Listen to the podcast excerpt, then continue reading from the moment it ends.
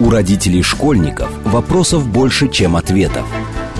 Помочь разобраться в их проблемах берутся эксперты онлайн-издания об образовании «Мел». Радиошкола «Большой разговор». Программа предназначена для лиц старше 16 лет. Добрый день, в эфире Радиошкола. Это совместный проект радиостанции «Говорит Москва», интернет-издание образования и воспитания детей «Мел». У микрофона сегодня, как обычно, я, Надя Попудогла, издатель «Мела».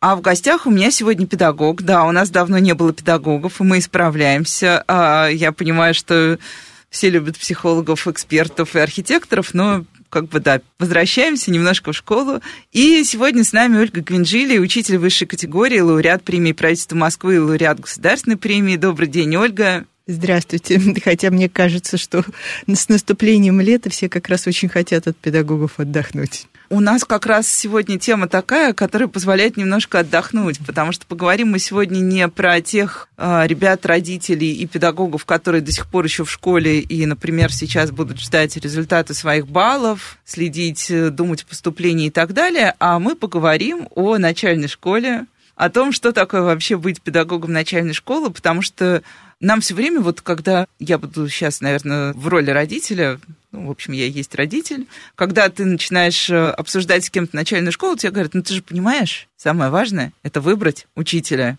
И тогда 11 лет будут идеально. И действительно все родители, ну, те родители, которые погружены как-то в жизнь детей, они стараются все узнать про педагога, спрашивают у друзей, спрашивают в каких-то локальных комьюнити, в локальных группах а потом приводят ребенка, и вот они 4 года. У вас сейчас был выпускной. Насколько, вот я не могу представить, вот они пробыли с вами эти 4 года. Что такое вообще взять и сейчас их отпустить? Причем отпустить уже раз, и они все ушли. Да, это очень такой сложный, правда, процесс, и на самом деле учителям средней школы тоже сложно, но у них больше времени на то, чтобы привязаться и расстаться, да, с 5 по 11 это чуть дольше такой отрезок, и он немножко другой.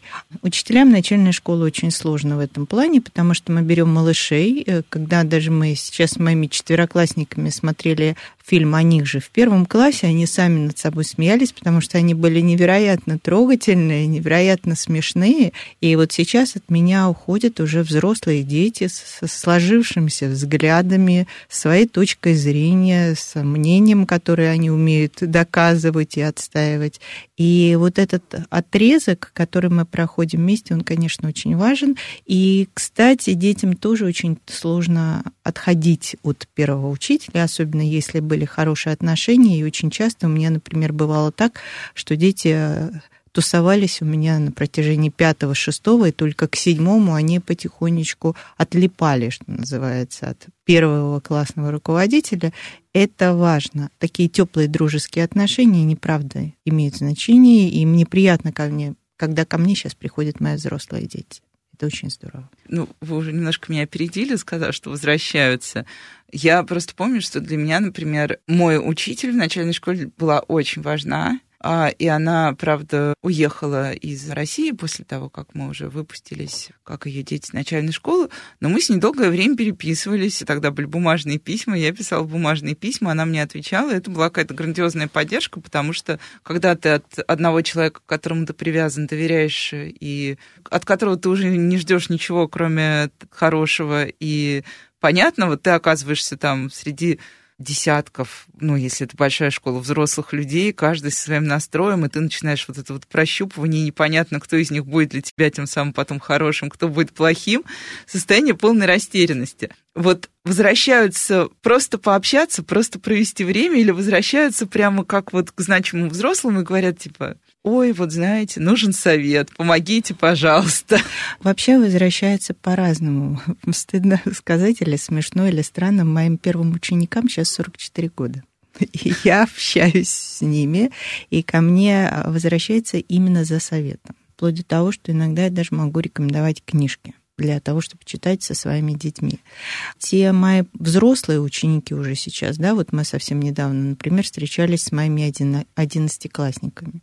Мы очень много общаемся и разговариваем о, не обо мне, а о них о том, какие у них планы, какие есть проблемы. Вот буквально недавно сидели с моей ученицей, она выбирала между разными факультетами а, для поступлений. Мы обсуждали, что лучше для нее и где вообще можно себя увидеть. То есть бывают, конечно, какие-то такие ситуации, когда иногда ребенку, подростку важно поговорить даже не с родителями, а с каким-то другим значимым взрослым. И вот в таком случае, при том, что у нас ну, достаточно дружеские отношения всегда с детьми, и они знают, что я отношусь к ним как к взрослым, причем буквально с начальной школы. И у меня есть своя точка зрения, и у них есть своя точка зрения, и я ее готова придерживать, э, вернее, как я готова ее принимать. То есть я готова принимать ее при наличии аргументов. Если человек мне доказывает, что да, я прав, все, я тоже, у меня нет никаких вопросов. И поскольку у нас вот разговор, он идет на такой, в общем, разумной составляющей, э, ребята возвращаются с такими же разговорами уже немножко выйдя из границ начальной школы. Раз мы уже упомянули, сколько лет выпускникам. Да, мне а. тоже иногда страшно. Я смотрю ну, на себя в зеркало, и мне страшно. зря. Вот жаль, что у нас не видеоэфир, а то бы вы э, все поняли, почему я говорю зря, потому что как бы я бы никогда в жизни бы не подумала и даже не предположила бы. Это не тонкая лесть. Но так или иначе, достаточно часто меня зовут э, на всякие конференции, связанные так или иначе с образованием, и я даже на уровне конференций. Очень часто слышу от педагогов начальных классов. Ну, причем от педагогов, у которых э, очень большой опыт работы с детьми, которые давно работают в школе, не то, что вот они... Как будто бы им есть чем сравнивать. И они говорят, что дети стали очень говорить, наши дети испортились, наши дети сломались, не хочется. Но что дети стали настолько другими, а что работать с ними тяжело, неудобно, что вот они все, ну, я уже услышала миллион раз, что все дети супер возбудимые, а, все дети с рассеянным вниманием, что есть отдельный такой э, пласт, когда говорят, что ну, это касается городских детей из больших городов в первую очередь, что дети не приходят в школу с вот этим пиететом, с которым они приходили раньше, а приходят в школу там типа немножко прям с первого класса, как будто бы вы мне должны.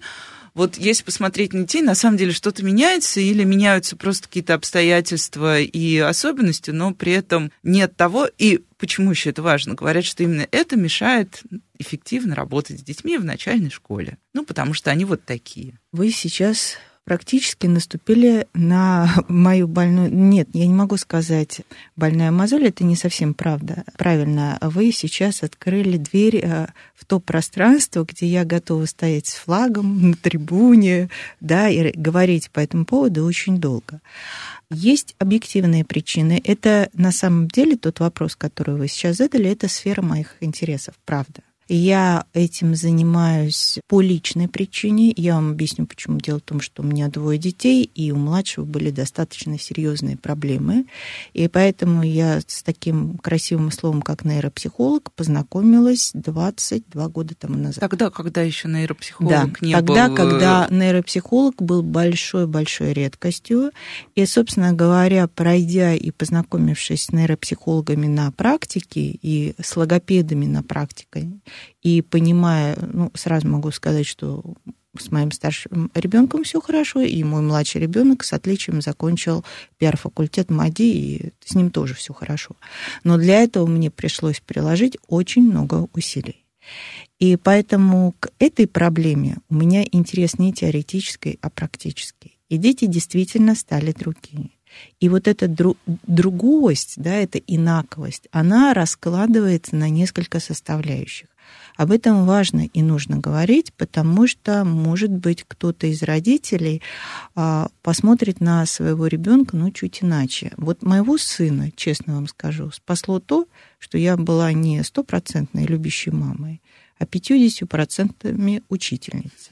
То есть, когда я а, смотрела на него, и я понимала, что вот что-то идет не так, колокольчики в моей голове не звенели перерастет. А я понимала, что надо действовать. И благодаря тому, что я начала действовать очень рано, а, я, в общем, решила эту проблему. И мне кажется, это очень важно для любого родителя помогать и принимать своего ребенка. Не только принимать, но и помогать в движении.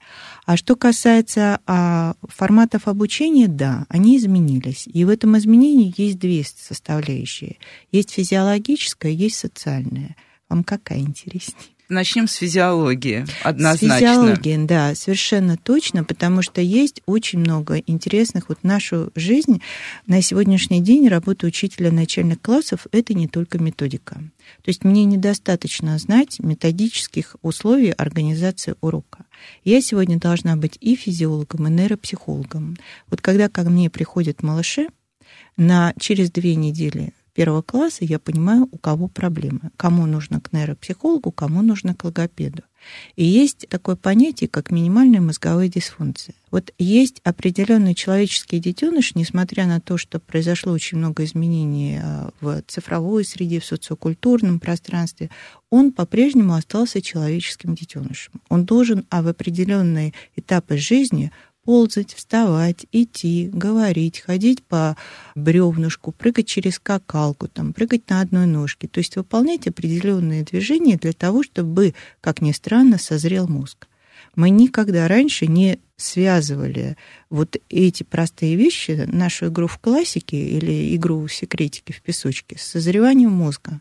А вот сегодняшние ребята, они лишены этого.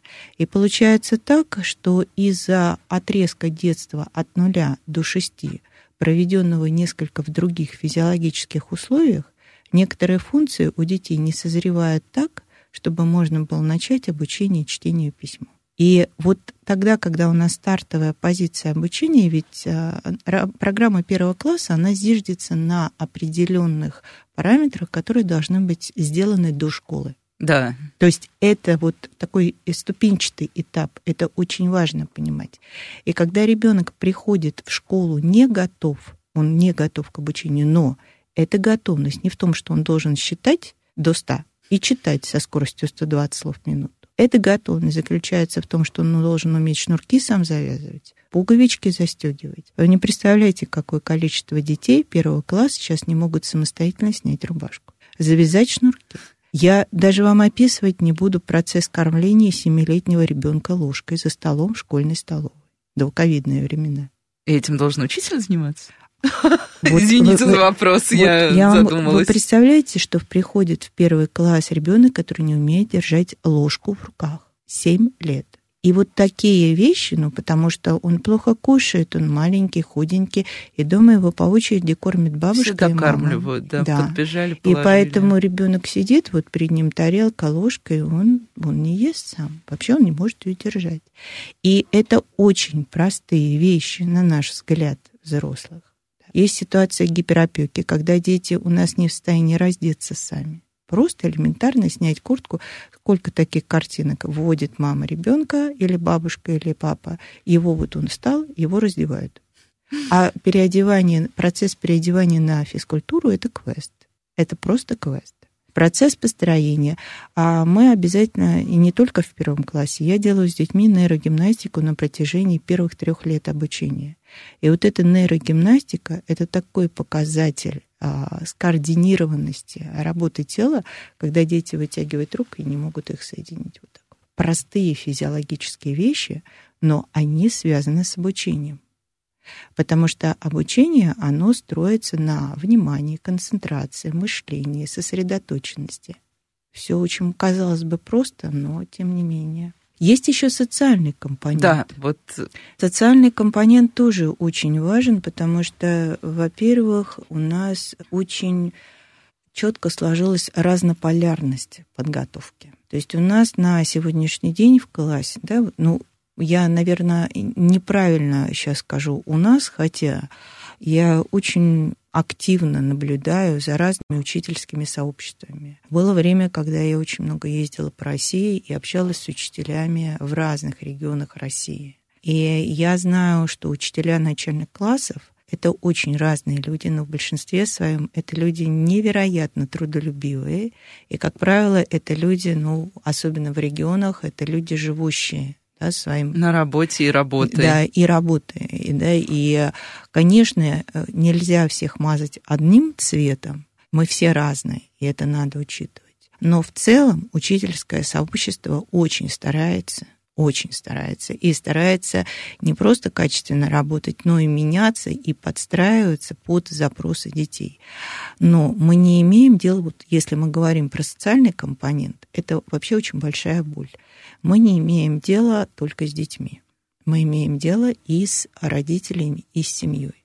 Ну вот представьте себе, у меня есть семья, прекрасная мама, прекрасный папа, прекрасные близняшки, у которых есть проблемы, и я вижу, что это проблемы нейрофизиологического характера. И я приглашаю маму и говорю, что, вы знаете, вот детям надо помочь.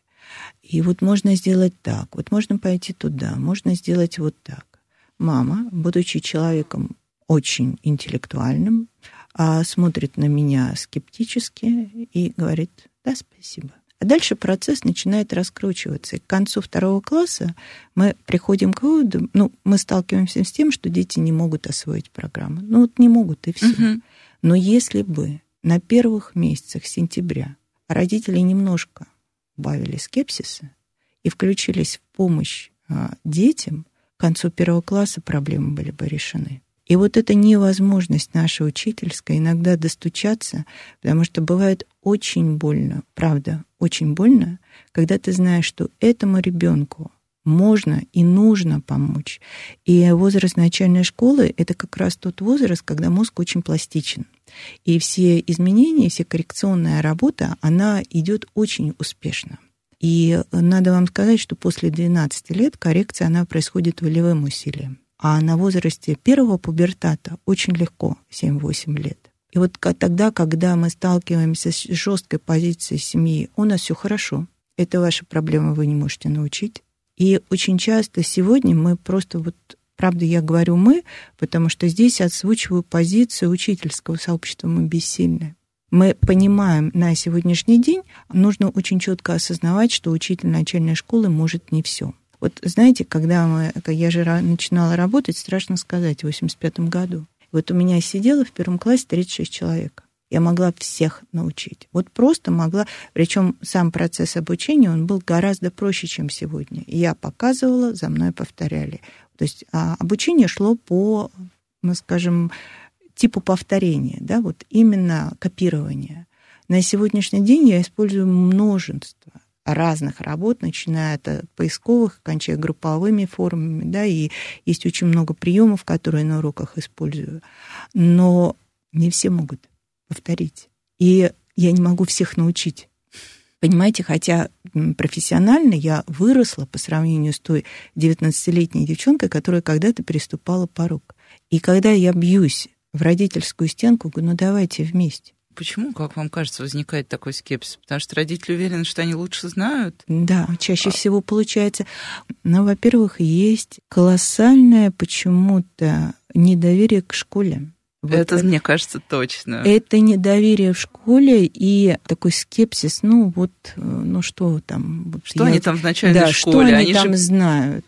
Писать и читать Да, да, ну что там писать, читать, что научить не может. Я очень хорошо всю свою жизнь, я знаете, у меня была такая позорная совершенно и показательная история. Вот правда, отношение к начальной школе. Была конференция в МГПУ по чтению, по пониманию, и я выступала там с докладом по работе над текстом с использованием психологических компонентов.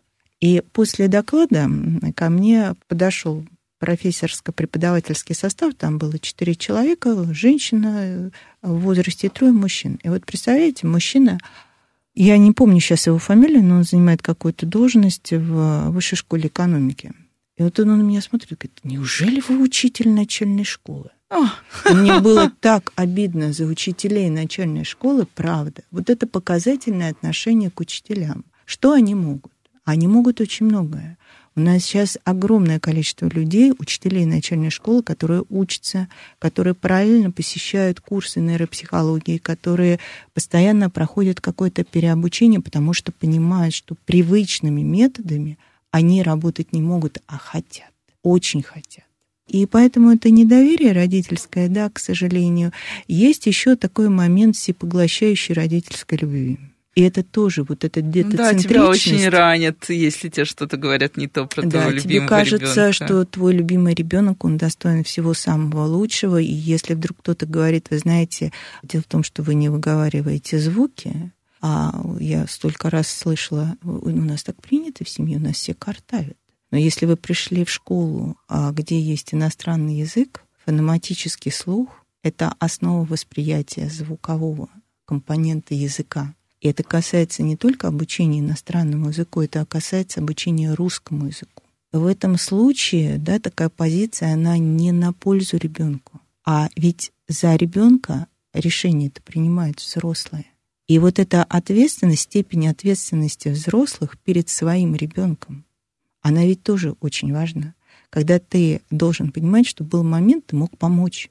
Ну, именно помочь, да. Не именно починить, по... не переделать, что а именно чем вы помочь. говорите? Ни, да, ни я просто какой, к тому, что мне кажется, важно, чтобы все понимали. Да, да это... ни о какой переделке речь быть не может.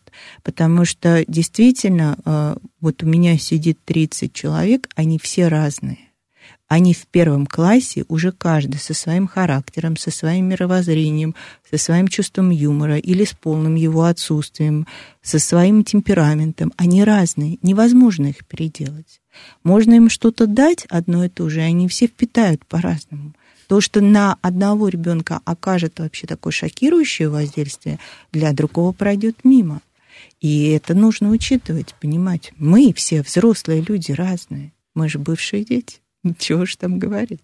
Да, это был очень показательный случай как раз ну, у моего ребенка, который сейчас заканчивал четвертый класс, когда они смотрели фрагмент какого-то фильма в классе, и большая часть детей никак не отреагировала. Одна девочка очень сильно расплакалась, mm-hmm. и ее мама потом спрашивала, почему показывают такие фильмы, которые как бы так сильно растревожили ребенка, пробудили там столько эмоций.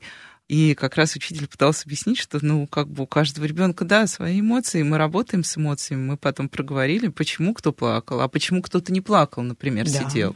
Да. И почему кому-то вообще оказалась тема фильма неинтересна, хотя большая часть класса смотрела фильм с удовольствием. И мы это обязательно, понимаете, мы обязательно обсуждаем. И, и сейчас очень силен родительский даже не протест, а, скажем так, родительское желание руководить процессом обучения. И вот это вот родительское желание руководить процессом меня всегда умиляет. Потому что я представляю себе, как я прихожу в кресло стоматолога и начинаю руководить там процессом. И к чему вот этот процесс придет. Или я прихожу, я не знаю, куда еще, а, чтобы поруководить процессом. Да, настройку То просто есть вот залить это, да, бетон. Вот да. не у каждого тоже получится. Понимаете, есть определенный кредит доверия. Вот у меня сидит 30 э, человек, и если я буду слушать каждого родителя, Представляете, к чему я приду? Лебедь, рак, щука, еще и 27 куча, да, жителей леса, которые соединяются в одном. И поэтому четкие правила вот хочу я или не хочу, но есть четкие правила. Они прозрачные должны быть, они должны быть понятные. Они должны быть э, родителям предъявлены в самом начале встречи, да, понимание того, что мы делаем. Но, тем не менее, это правило жизни классного коллектива.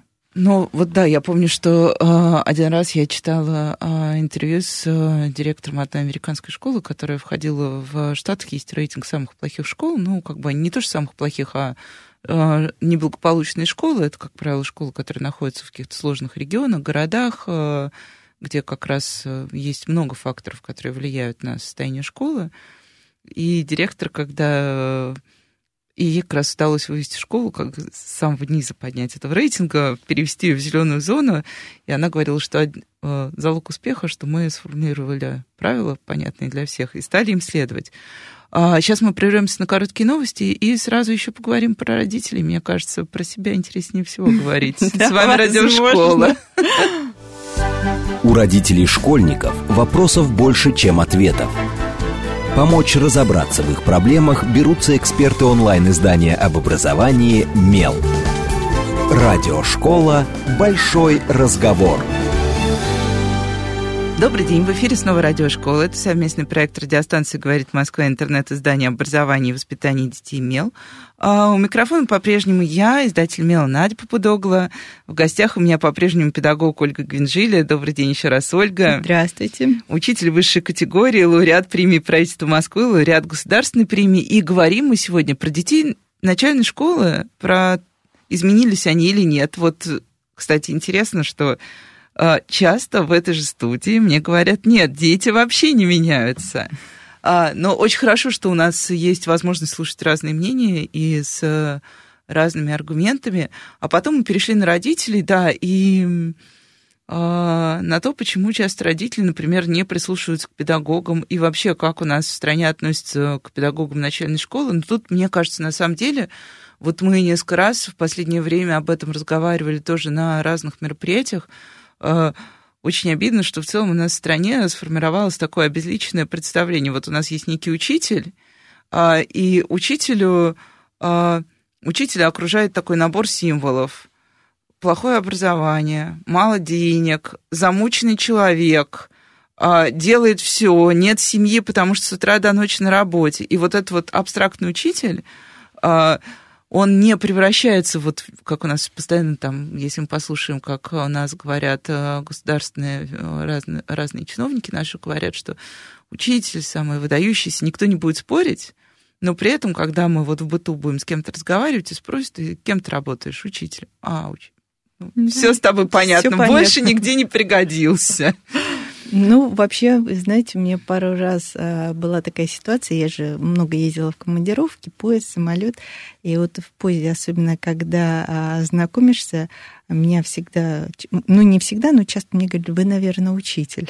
То есть вот и есть а, что-то, да, там вошел, сел, строго всех оглядел. Профессиональная какая-то печать, безусловно, наверное, имеет место быть. Но я еще спрошу про родителей. Тоже вот на родителей тоже часто жалуются. Не только потому, что родители, а, действительно хотят руководить процессом. Я даже вот, я всегда думала, что это немножко надуманная история. Один раз поймала себя на этом, что я пришла и стала объяснять, как я считаю правильно, как неправильно. Mm-hmm. А потом много раз это пронаблюдала в чате, когда начиналось обсуждение, а почему наши дети учатся по этой программе? А вот я, например, специалист, я знаю, что нужно учиться по другой и так далее.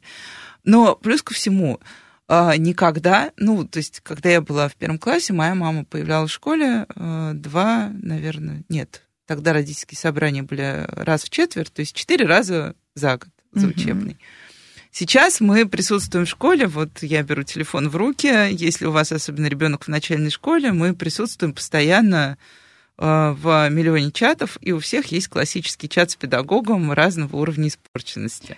И вот. не по делу присутствуете такое количество времени. Когда я смотрю, э, у меня есть возможность заглянуть в чат родителей, я думаю, боже мой, неужели вы все не работаете? Мне просто некогда писать столько сообщений, у меня физически нет времени для того, чтобы проблему обсуждать таким количеством сообщений, что ты теряешь первоначальную нить разговора. И в то же время на, скажем, элементарные вещи встречаемся там-то, там-то, во столько-то, во столько-то, реакция идет, когда встречаемся, а где, а во сколько. То есть а, я тоже не очень хорошо понимаю, что происходит. Все родители люди работающие. Вам что, нечем заняться? постоянно э, вот это все мусолить в чатах. И причем э, эта история с чатами, это история вообще боль. Вот вы привели ребенка в школу, вы вас э, познакомились с тем, что у вас будет вот такая программа, вот такая программа, вот такая программа. Все. Работает учитель по этой программе много лет, у него есть успешные выпуски. Расслабьтесь. Расслабьтесь, доверьтесь. Доверьтесь школе. И не всегда а, бывает так, и вот это та боль, которую родители не могут принять, не всегда бывает так, что если ребенок не успешен, это проблема учителя. По-разному бывает. По-разному. Не, не хочу сейчас, а, да, ну, чтобы весы качнулись в какую-то да. одну сторону. Но ведь очень часто бывает так, что учителя стучат и говорят, уважаемые взрослые, ну помогите своему ребенку.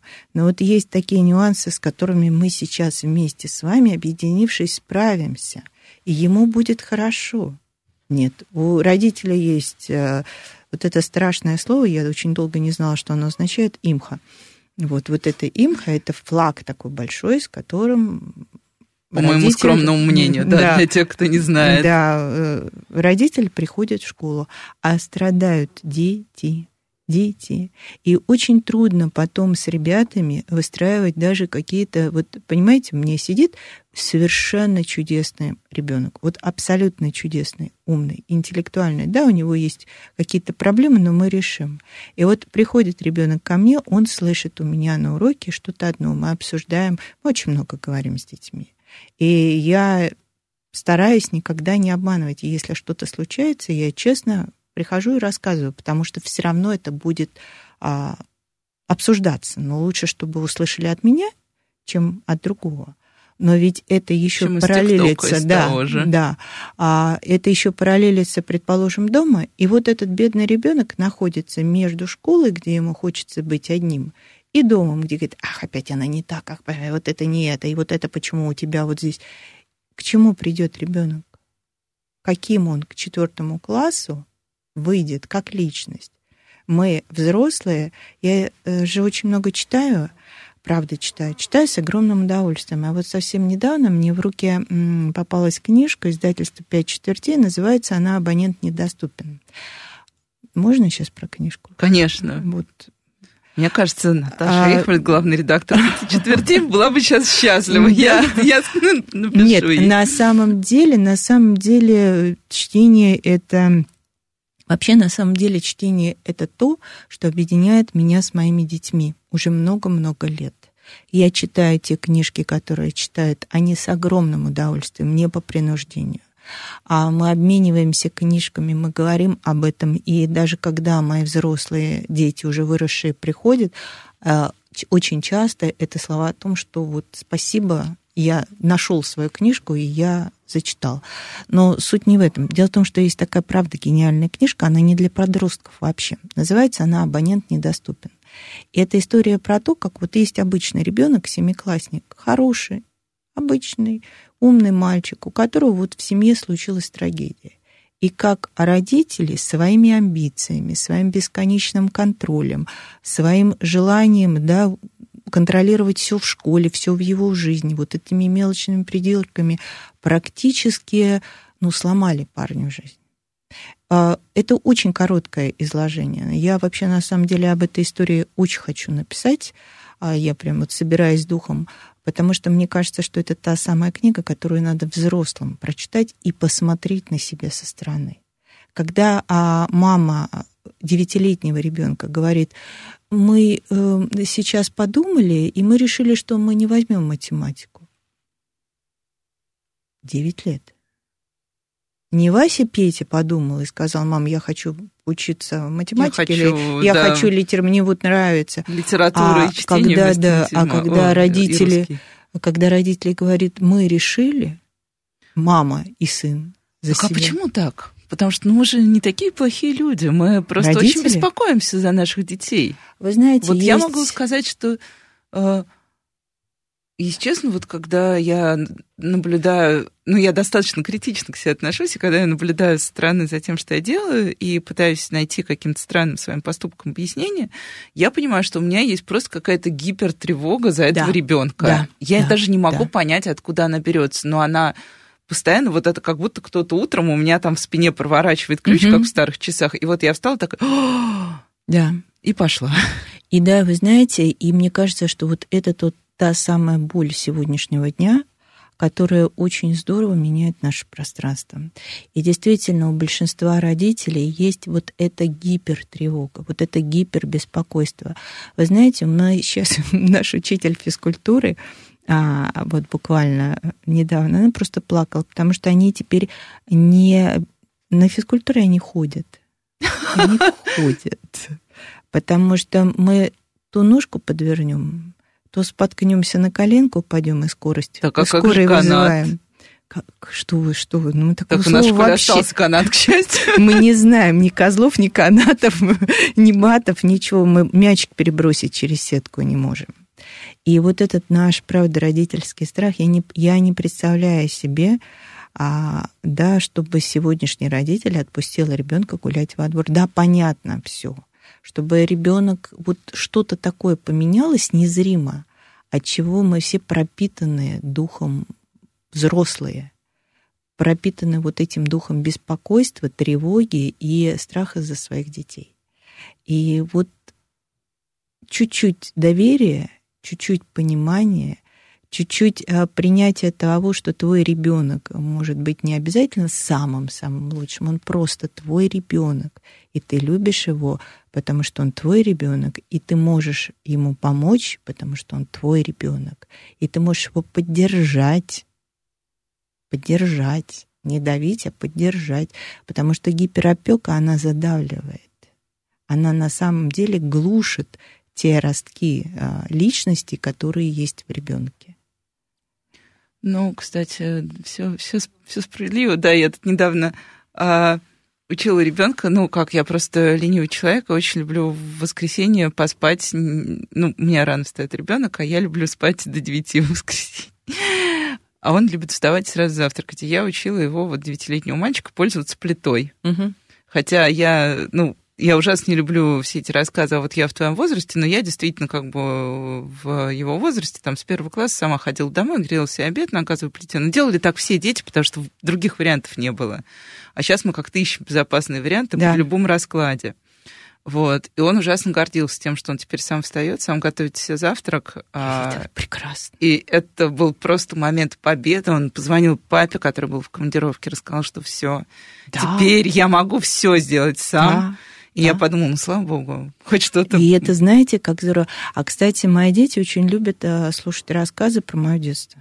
Вот правда, у нас иногда бывают такие моменты, ну, лирических отступлений, мы же много общаемся. И когда я иногда какие-то вещи из своего детства рассказываю, делюсь, а, правда, вот такое возможно, вот, да, так оно и было, и им это ужасно интересно на самом деле. Вот значимые взрослые, ну, может быть, это не очень, ну, в общем, взрослые, к которому они приходят, не знаю, насколько значимы, но им очень интересно, как оно было, да, по сравнению со своим. И они тут же в ответ делятся тем, что а вот у меня, а вот сейчас, а я бы тоже вот это, может быть, хотел. Я всегда своим детям, вот всем детям, которые прошли со мной начальную школу, я очень много лет уже говорю о том, что твоя свобода заканчивается там, где начинается свобода другого. И поэтому, когда ты что-то делаешь, ты всегда должен подумать, да, мне хорошо, а другому рядом со мной. Хорошо от этого или нет?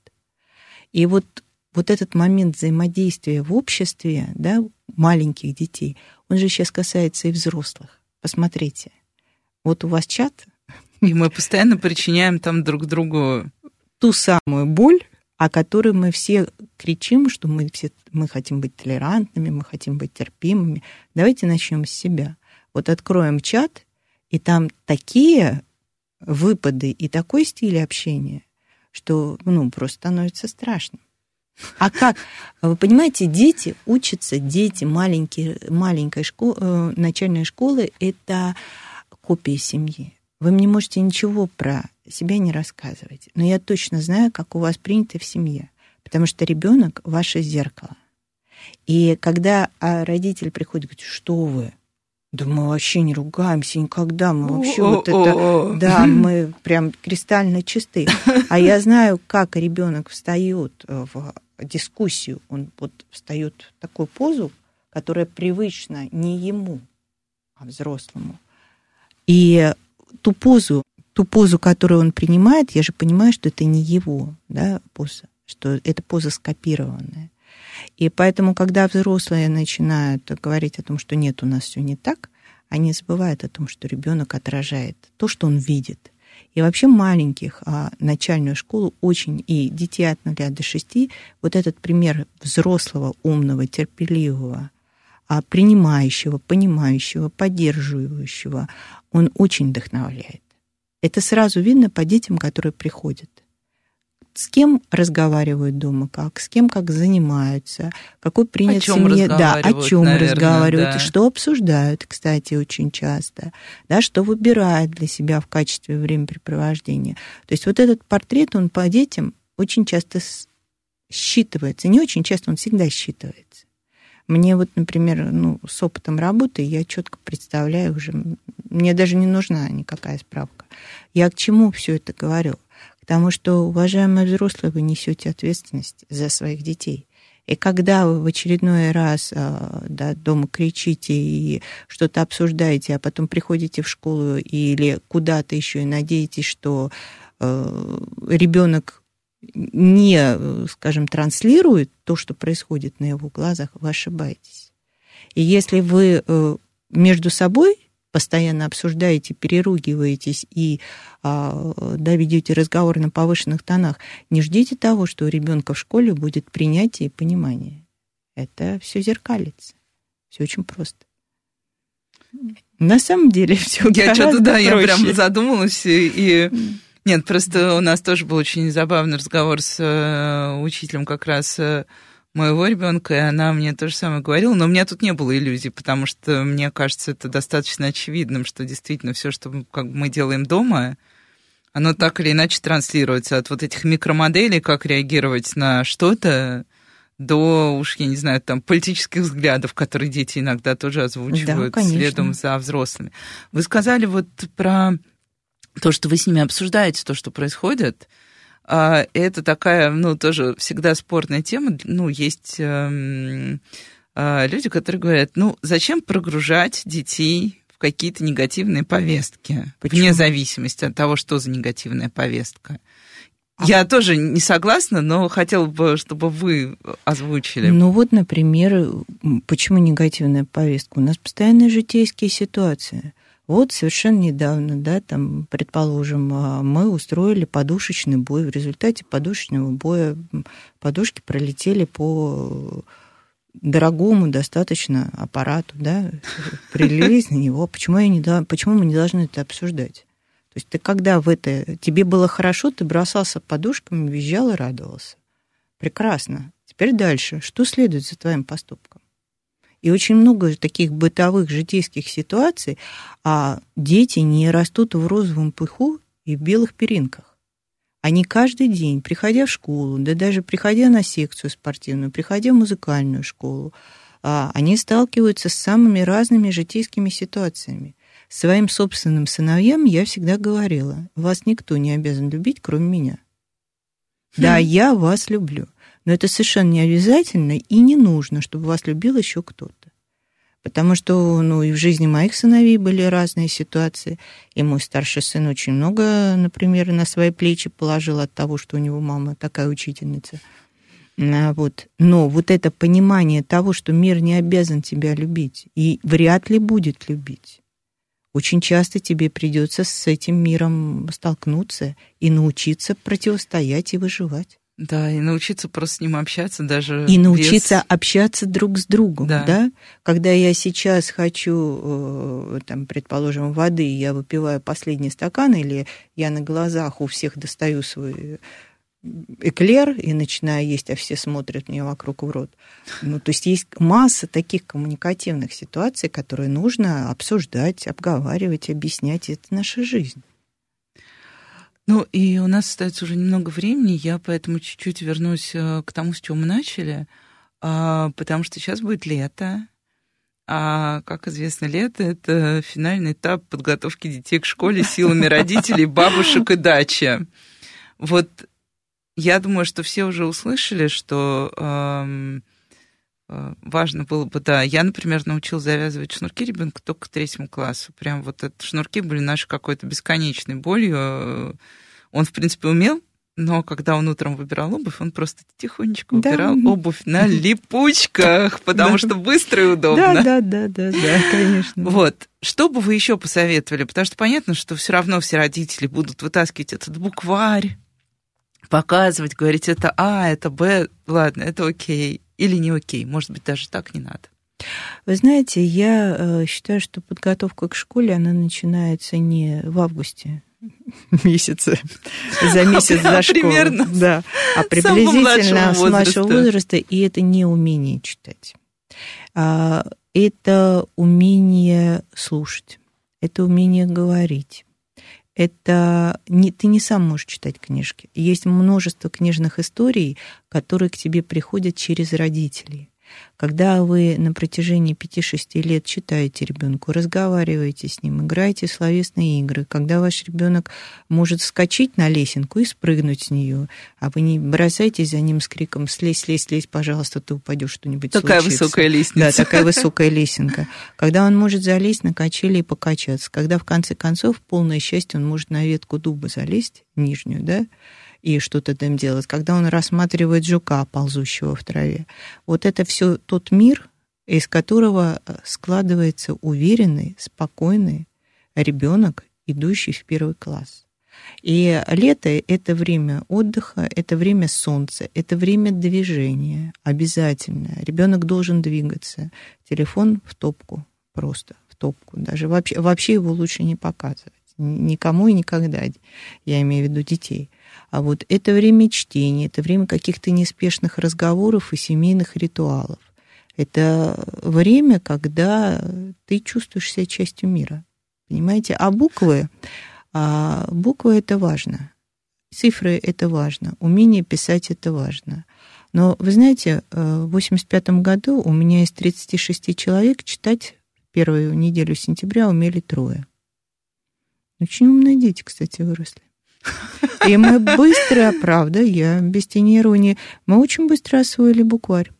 И все наши тетрадочки были под копирочку, то есть они были одинаковые, ровненькие, аккуратненькие, точно. Вот.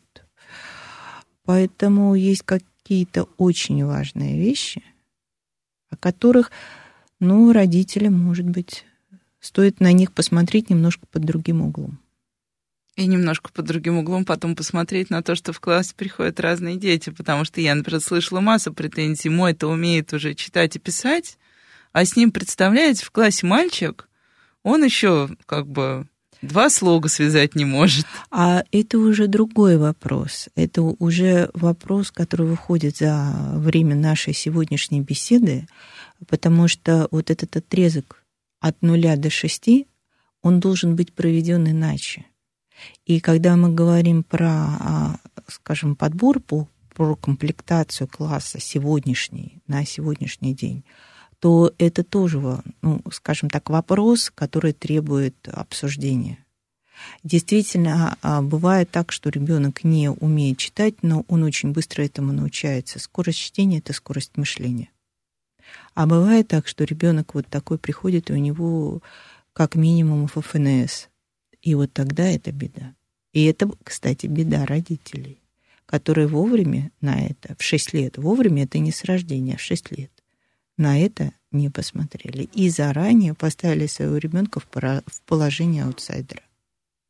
Ну, это так. Ну, это да, уже все тема для отдельных разговоров. А сейчас у нас уже вышло время, но мы обязательно вернемся к этой теме. Спасибо всем большое. С вами была радиошкола. И да, Услышимся. Спасибо.